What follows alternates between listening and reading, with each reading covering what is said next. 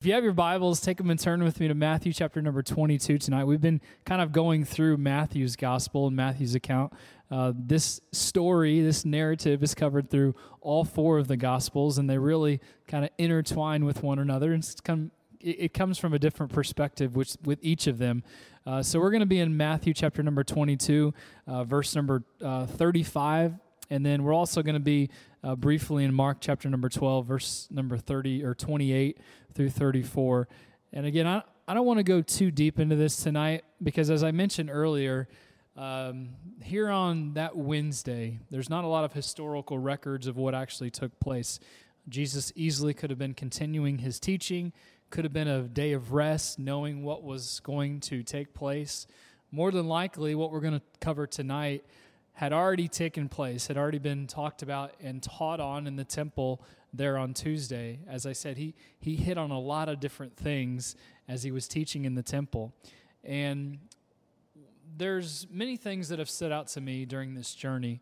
One thing that we've hit on the past few lessons is the authority of Jesus. And, and the authority of Jesus, as I've said before, has been put on full display this week people are seeing his full authority as he's coming out.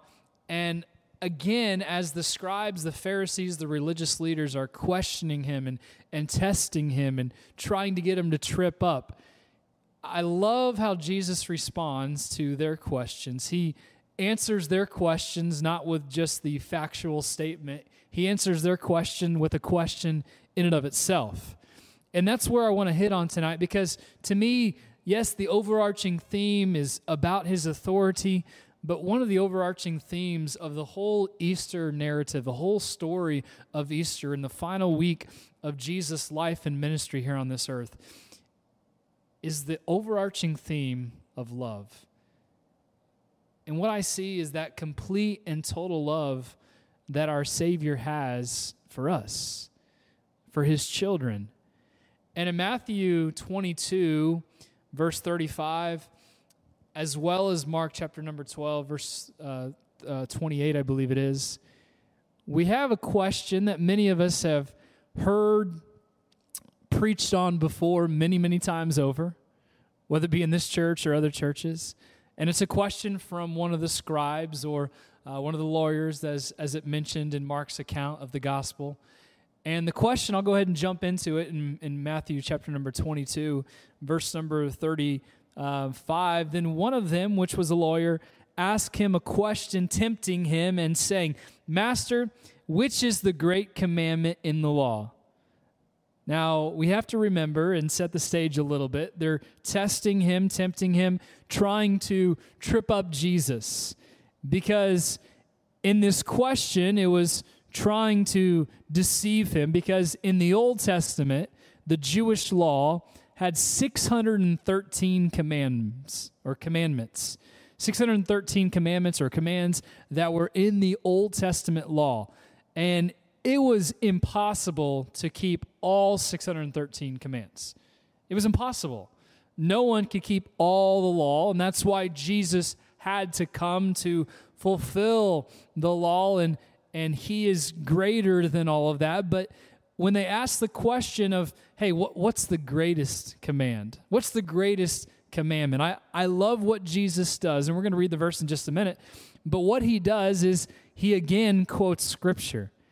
He goes back to the Old Testament and he quotes from the Old Testament. He quotes from Deuteronomy chapter 6, verse 4 and 5, as well as Leviticus chapter 19, verse 18. And again, very briefly before I get into that, out of the 613, this is interesting. Out of the 613 commands or commandments in the Old Testament law, 365 of them were negative. Negative. I, I just keep thinking every time you know we talk to Noah, negative. No, it's not negative. It's not negative. Anyway, I lost my head there for a minute.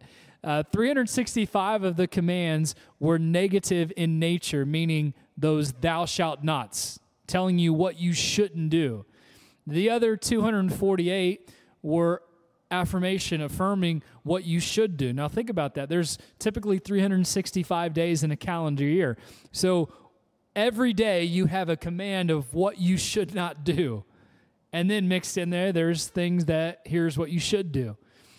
And when Jesus was asked this question, they were trying to trick him up. Hey, there's 613, but which is the best? Or what's what's your favorite? What do you think is the most significant?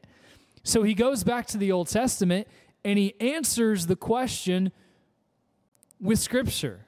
And that's the greatest advice that I can give anyone. If someone has a question for you, try to answer it with scripture because scripture makes things very clear for us. And back in Deuteronomy chapter 6, verse 4 and 5, um, God had said, or Jesus is, is quoting this, he says, Hero, Hero Israel, the Lord our God is one Lord, and thou shalt love the Lord thy God with all thine heart, with all thy soul, with all thy might. So that was that first commandment. And then he continued on when he quoted Leviticus 19 18, where it says, Thou shalt not avenge nor bear any grudge against thy, the, the children of thy people, but thou shalt love thy neighbor as thyself. I am the Lord. Now, we have to understand, and I'll read Matthew's account of what Jesus was saying, but love is the key. Love is, is one of the great keys to the whole, uh, the whole Bible. It's, it's the key to this whole week. It's why Jesus came to this earth. Everything you see the Lord did and said hinged on his love for us because love is the key to it all. And in Matthew's gospel, Jesus is saying, Jesus said unto them, Thou shalt love the Lord thy God with all thy heart, with all thy soul, with all thy mind. This is the first and great commandment. And the second is like unto this Thou shalt love thy neighbor as thyself. On these two commandments hang all the law and the prophets. You can put all 613 laws and put them on these two things love God and love others. It's things that we've talked about before, it's things that we've mentioned before. But we remember when, when Jesus Christ came to this earth, he, he came to fulfill that and give us a better way he was that ultimate sacrifice. And I can't help but think of the love. We sang that song the other day where your love ran red. We I can't help but think of the love that, that Jesus Christ had for us. And there's three things. I don't have notes for you all tonight. If you want to take notes, you're more than welcome to. Just write a few things down, jot them down. I'm going to put a couple slides up here in just a second. But there's three things that we see in, in here that this whole lesson boils down to tonight. And it's this we see number one, a love from God. Number two, a love for God.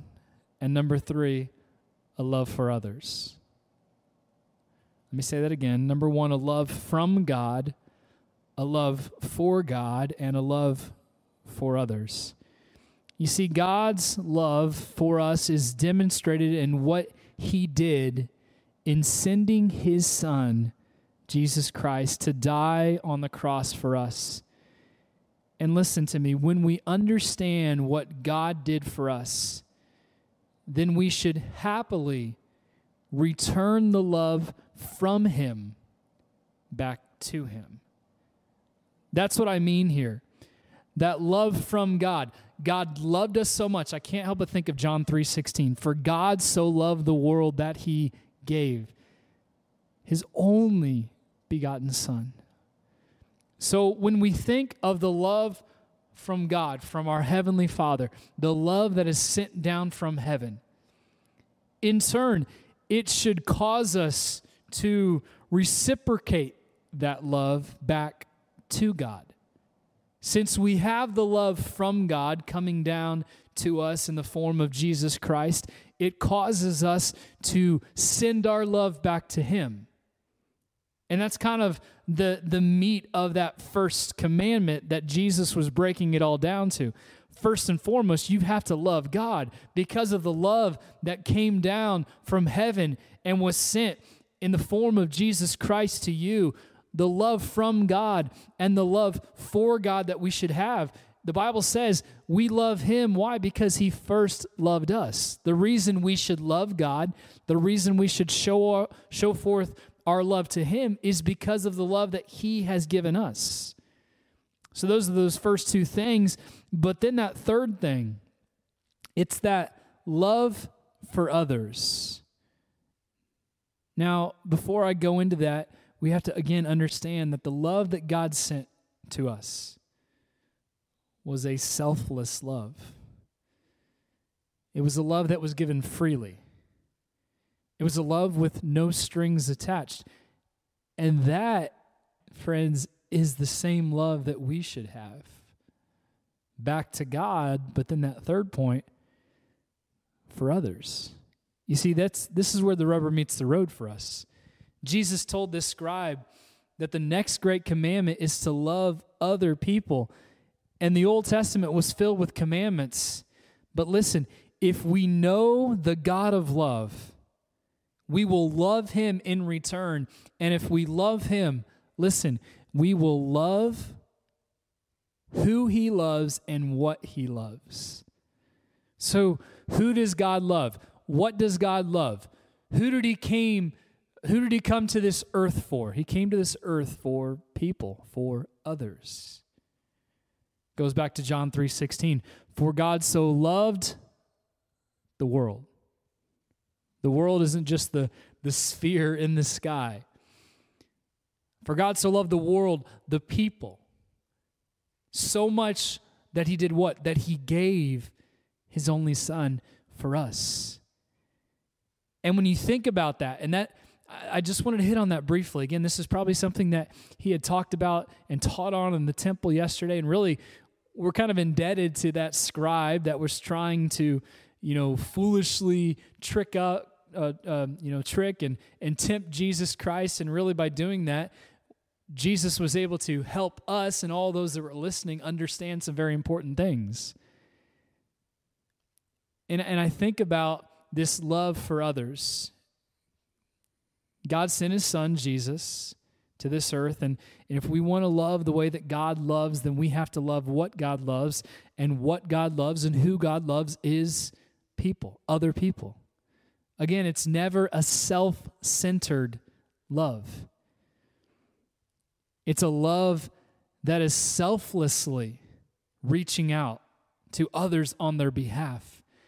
And as the narrative continues, you know, I, I can't help but but think in, in Matthew chapter number 23, where he's hitting on things and, and he's even hitting on service. You think about being a servant. There are people that have that spiritual gift of service, that love to help other people. It's it's naturally a part of their life, a part of their character and their fiber of who they are. There are some that you have to pull teeth to get them to serve someone else. And and for most of us, it is difficult for us, honestly, to go out of our way to, to put ourself second and someone else first, someone else above us. But that's what Jesus Christ came to do. And that's what we learn in this final week that he willingly, selflessly put himself second for you, for me. And I've known people, you've known people that are great at serving other people, at great are great at showing love for other people. I've also known people and you know people that are great at showing love for themselves. They are great at serving themselves. Oh, they're also great at serving other people only when it's convenient for them or only when there's a crowd. I, I, I've, I've met people like that. You have as well. Sadly, there's a lot of people like that in Christianity that are there for the promotion. Hey, look at me. I'm here to serve. And I've even uh, encouraged our team with the things that we're doing with impact. There are things that we have listed on Facebook and social media that we are doing and have done. There are things that I've told them I don't want to list. I don't want to get it out there because that's not why we're doing it. We're not doing it for more likes and more comments and, and more shares. We're doing it to truly make an impact to other people's lives and show them that, hey, we love you. Not so that we can have a great name for ourselves, but so that God's name and God could be glorified. And that's what it's all about. And that's what impact is all about this year. Impacting our world and turning the world upside down through love, through service. And what I what I've seen and what I've learned this week again is this. Complete love loves completely. Complete love loves completely. And that's what Jesus Christ came to this earth to do to completely love us and to love us completely. And as he's questioned and tempted and tested by the scribes and Pharisees, it, it, it's, it's pretty funny. It's pretty awesome. When you look at Matthew chapter number 23, seven times that I have counted in Matthew's gospel and Matthew's narrative in chapter number 23, Jesus is calling out those religious leaders. Woe unto you, scribes and Pharisees. And then he calls them out hypocrites. Hey, you bunch of hypocrites. When Jesus came, when he's teaching in the temple, he is trying to abolish and demolish that, um, that superficial religion that was so evident in their lives at that time. And it's that same super, superficial religion that is evident in the lives of many believers today, or so called believers, that is very man centered instead of God centered. And Jesus just flatly calls them out hey, you scribe, you Pharisee, you hypocrite. You are superficial. That's not what it's all about. So, church, again, very briefly, what, what the Lord reminded me of today is something that He probably taught on yesterday is that we need to have, we need to understand that there is that love that was sent down from God, from our Heavenly Father. And because of that love that was sent from our Heavenly Father, in turn, we should reciprocate that love back to Him. We love Him because He first loved us. And then, because of that, we must love what He loves and who He loves, and who He loves is people, others. Think not every man in his own things, but every man also in the things of others. Let this mind be in you, which is also in Christ Jesus. If we want to have the mind of Christ, we have to have the mind of others. Complete love loves completely.